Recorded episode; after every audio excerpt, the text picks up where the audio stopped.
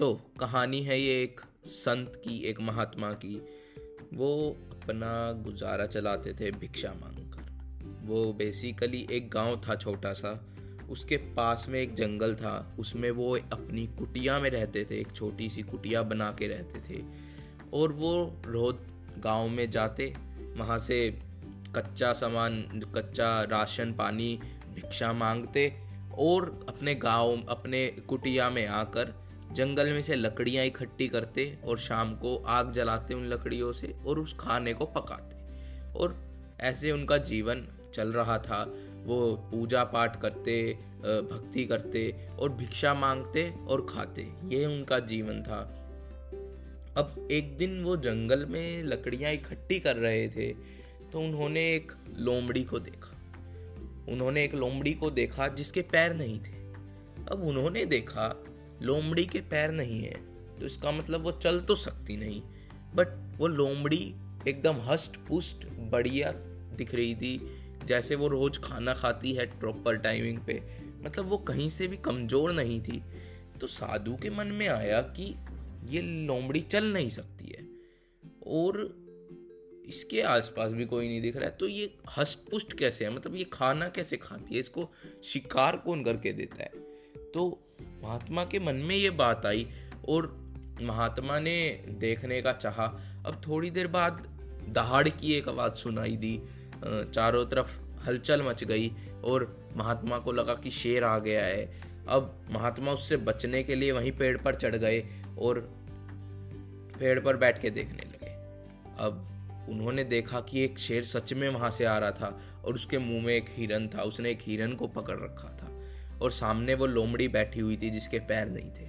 अब महात्मा को लगा, वो शेर आ गया है, अब वो इस हिरन को तो खा लेगा, छोटा सा हिरन है, और फिर इस लोमड़ी को निपटाएगा। अब ये लोमड़ी की बारी, आज तो ये गई काम से, इसको ये खा जाएगा आज।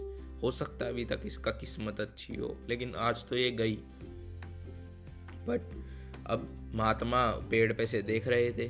अब उन्होंने देखा कि वो शेर लोमड़ी के पास आया, और उसने लोमड़ी को कुछ नहीं कहा। उसने उल्टा वो हिरन जो पकड़ा हुआ था, वो उस लोमड़ी को दिया खाने के लिए और उस लोमड़ी ने वो हिरन को खाया। अब महात्मा को ये बात बहुत अजीब लगी। महात्मा को लगा, ये ये कैसे हो सकता है? एक शेर ने शिकार करके लोमड़ी को फ़ीड किया है, लोमड़ी को खिला रहा है एक। तो महात्मा को ये बात लगी अजीब तो उन्हें लगा, कहीं आज ही तो ऐसा नहीं हो रहा है।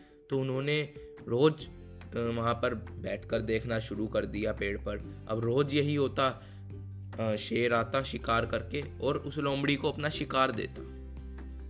अब ये चीज़ चल रही थी तो महात्मा ने सोचा, ये भगवान की कितनी अच्छी वो चीज़ है कि वो जिसको भी जन्म देता है या फिर किसी के साथ कुछ बुरा हो रहा है तो उसको भूखा नहीं रहने देता। वो उसको कुछ ना कुछ देता ही है।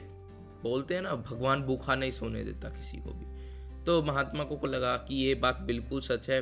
भगवान सबको खाना देता ही है, चाहे कैसे भी दे, इसे देखो कैसे मिल रहा है। तो संत ने कहा, सोचा कि मैं इतनी मेहनत करता हूँ, मैं भिक्षा मांग कर लाता हूँ रोज, फिर उसको आकर पकाता हूँ और मैं भगवान की इतनी भक्ति भी करता हूँ तो क्यों भगवान मुझे भी तो देगा जैसे इस लोमड़ी को दे रहे तो आज से मैं भिक्षा नहीं मांगने जाऊँगा, मैं बैठूँगा अपने कुटिया में पूजा करूँगा, भगवान मुझे भी देगा, इसे दे रहे हैं। तो अब वो भी वैसा ही करता है।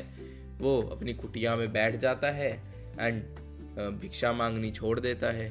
अब एक दो दिन निकल जाते हैं, कहीं से खाना नहीं मिलता उसे, दस दिन। बट वो जिद्दी था, वो मान नहीं रहा था, उसे लग रहा था भगवान देगा उसे खाना। तो वो कहीं नहीं जाता है। अब पंद्रह दिन हो गए, बीस दिन हो गए, अब उसकी कमज़ोरी बहुत ज़्यादा आने लग गई थी उसके अंदर। वो चल फिर भी नहीं पा रहा था ढंग से।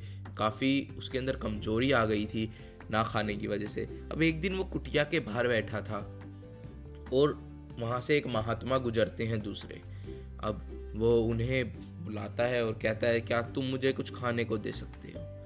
उन्होंने कहा, नहीं बट तुम उन्होंने कहा, तुम भिक्षा क्यों नहीं मांगते? तुम संत हो, तुम्हें लोग भिक्षा दे देंगे।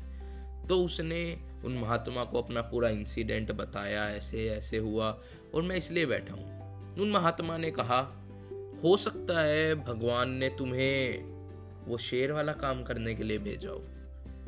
तो क्यों तुम लोमड़ी बनकर बैठे हो?